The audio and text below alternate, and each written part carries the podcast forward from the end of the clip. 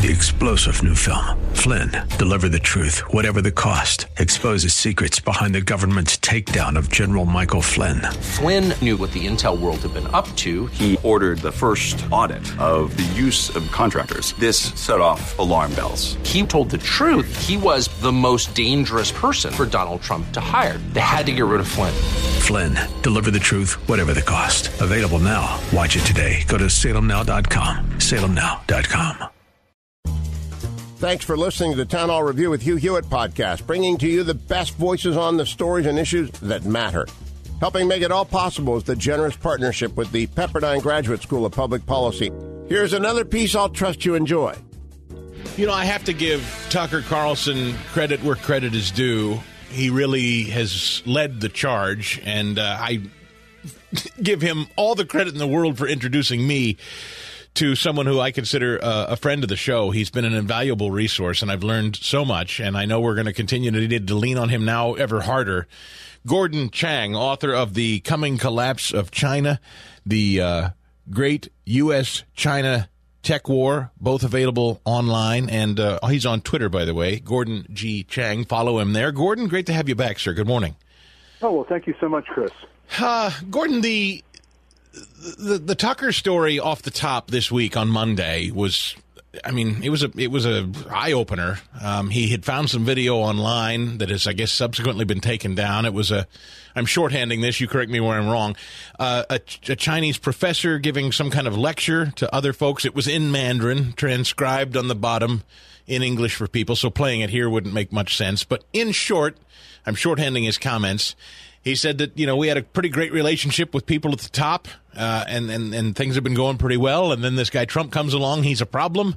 Uh, but it looks like we've got our friends uh, back in power. Uh, we've you know we've successfully tossed Trump. I don't know that they took credit for tossing Trump, but they're very very happy to have their quote friends back in power. That's a shorthanded way of uh, of saying what I think I heard him say, and that was a rather exceptional thing given that that was on public display in China. I, they obviously didn't appreciate it because it's vanished. What, what can you tell us about that? Yeah, this is really stunning. This is Professor Di Dongsheng of Renmin University in Beijing.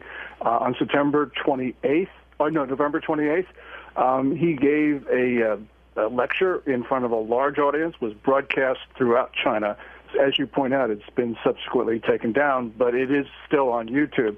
And what he was saying was that China owned the American political establishment, especially Wall Street. And in prior administrations, Beijing was able to get what it wanted through the Wall Street connection. They weren't able to do that during the Trump administration, Di said, but they're licking their chops that they'll be able to do it again in a Biden term. Now, what's important here is not so much the truth of that, but it shows the arrogance of the Chinese elites that they think that they own the United States, they can push us around, and this is extremely dangerous because it means we can't deter them. It also means that they're going to do things which Biden will have to oppose. This will cause friction. God knows what will occur. So it's the mentality of the Chinese leaders, economic, political, social, cultural. This is the real concern that I have. Gordon, when we hear interviews with people like Tony Bobulinski, who I also have to give Tucker credit for bringing to uh, our attention. And, and when he says he doesn't have confidence that Joe Biden hasn't been compromised by China, how does that land on your ears? Um, uh, clearly, uh, there is a lot, well, we have to really be concerned. And and it's not just the laptop. It goes way back with this uh, commitment of a billion and a half dollars to Hunter Biden, Joe Biden's son. Now China puts out a lot of money to be invested by foreigners. That's not news. What is news are two things. First of all, Hunter Biden had no experience as a fund manager, and he was the son of the then sitting vice president. But also, this money was channeled by a Communist Party unit that is responsible for influencing foreigners. So this money came under extremely suspicious circumstances. And that's why um, the Chinese think they own us. You know, uh, Di Dongsheng in that lecture um, actually talked about Hunter Biden and how they could use him to influence um, uh, President Biden. So really what we're talking about is a Chinese establishment that has actually corrupted many parts of America and thinks thinks it can use it for its own advantage. Gordon, how meaningful have the last four years been in terms of peeling back or uh, whittling away at this kind of intrusiveness of China? Uh, has the Trump administration, would you call them successful in beating this back?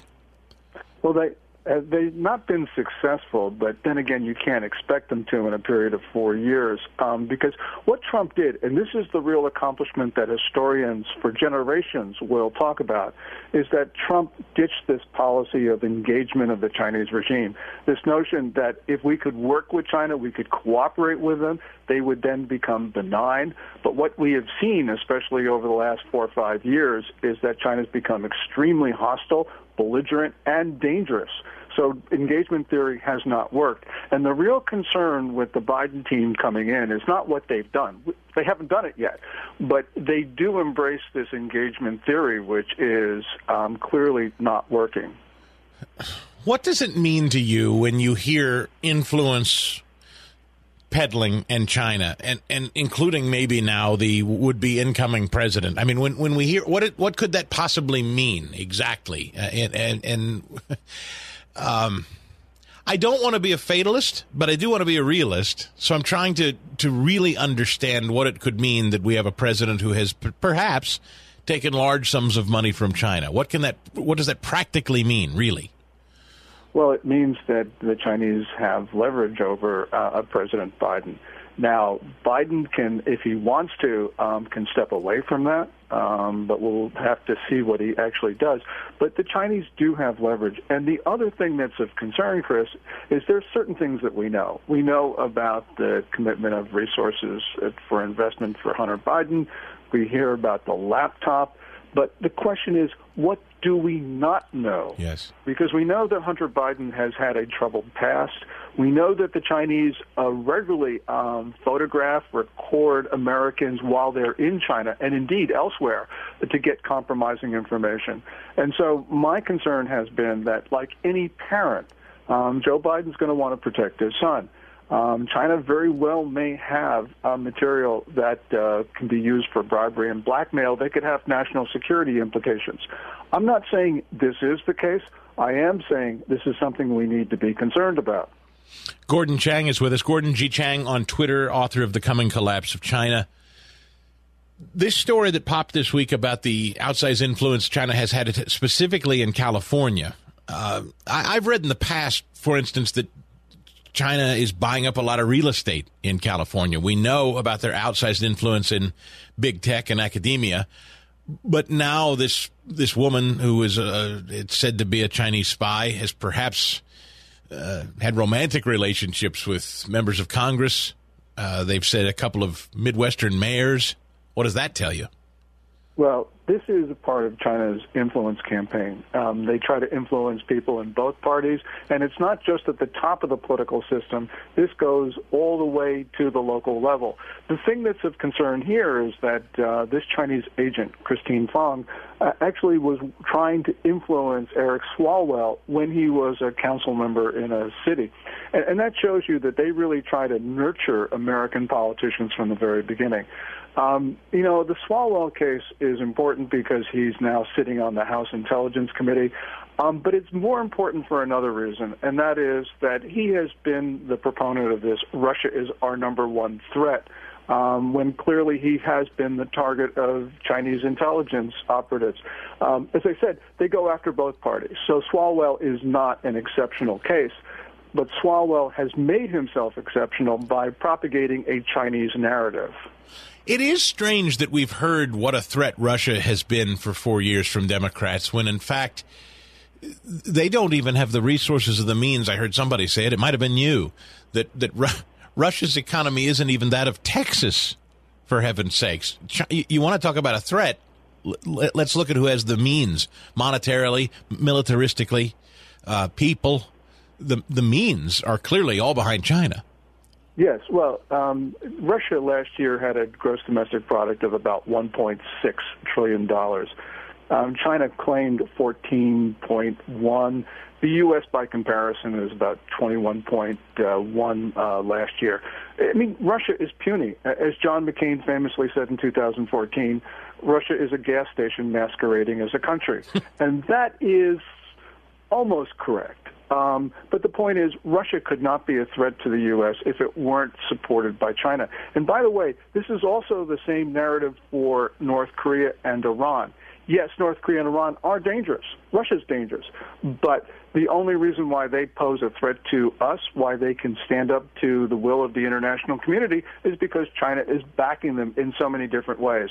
So it's not Russia, Russia, Russia. It really is China, China, China. What do you think ultimately, Gordon, we need to, I don't know, what, what can we as American citizens do? I think there are a lot of people, not to turn you into a counselor here, there are a lot of people who felt that Donald Trump was the last best hope against the the menace, the growing menace of China, and that uh, now that it appears things are not going his way and that Biden may be sworn in as the next president, uh, there's ample evidence to suggest he's quite cozy with them, and we'll just go back to business as usual and continue to strengthen China. It leaves a lot of people feeling very desperate, I think, as Americans. At least I'll speak for myself. So, what would you counsel us to do about that? Is that a more aggressive campaigning against candidates who don't understand the threat? Yeah, this is this is our country, Chris, and yet we elect people like Joe Biden. Um, but we need to keep the pressure on because we can actually get Biden and others to do things that they might not want to do. So, you know, it, your radio show, absolutely critical for getting this message across to the American people.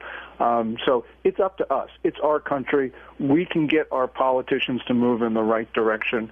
And so, you know, this is going to be a painful four years, um, but nonetheless, we don't have a choice. This, uh, the Chinese want to overthrow our government. They actually tried to do that this year. Um, that's a, another conversation. Um, but they actually encouraged Americans to engage in violence on our streets. So, look, this is an existential fight we have no choice. And, and I have to say, when you're talking about COVID, I brought this up yesterday. What makes it even more problematic is this virus that swallowed the globe also emanates from from this nation, and we are in the process of economically slitting our throats to deal with it. It, I mean, it's it's almost like China's greatest wish, whether it was intentional or not. Well, it was intentional. I mean, we don't know the origin of the virus. It could be natural. It could be made in a lab. But the point is, we know that Chinese leaders did in December and January. They took steps that they knew or had to know would inevitably lead to the spread of this disease beyond China's borders. They took an epidemic in a central part of China and they made it into a global pandemic. They lied about the contagiousness of the disease. They knew it was highly contagious, but they said it wasn't. And then they forced countries to take arrivals from China when they were locking down their own country. This is malicious. This was a deliberate spread. So um, we've got to be very clear, and we've got to deter China because COVID-19, the Chinese virus, coronavirus, whatever term you want to call it, this is a deliberate act, and it's not going to be the last pathogen generated on Chinese soil.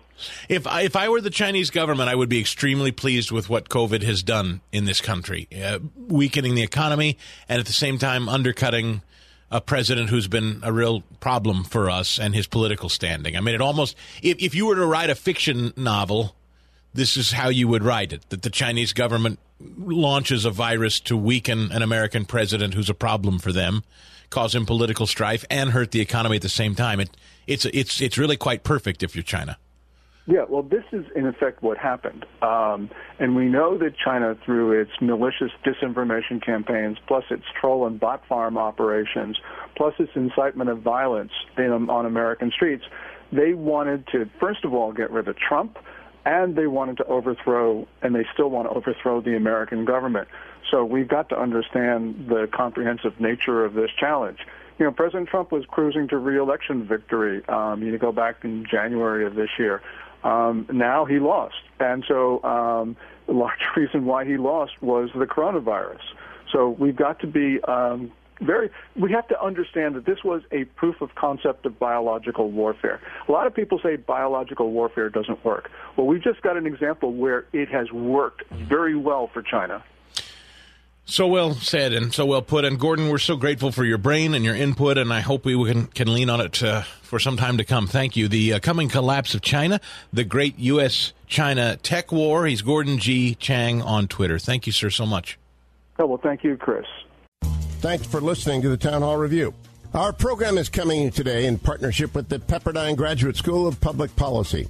It's America's most unique graduate leadership programs offered on Pepperdine's breathtaking campus in Malibu, California. Learn more at publicpolicy.pepperdine.edu. If you're enjoying the podcast, please tell a friend to go to Town Hall Review and sign up as well today.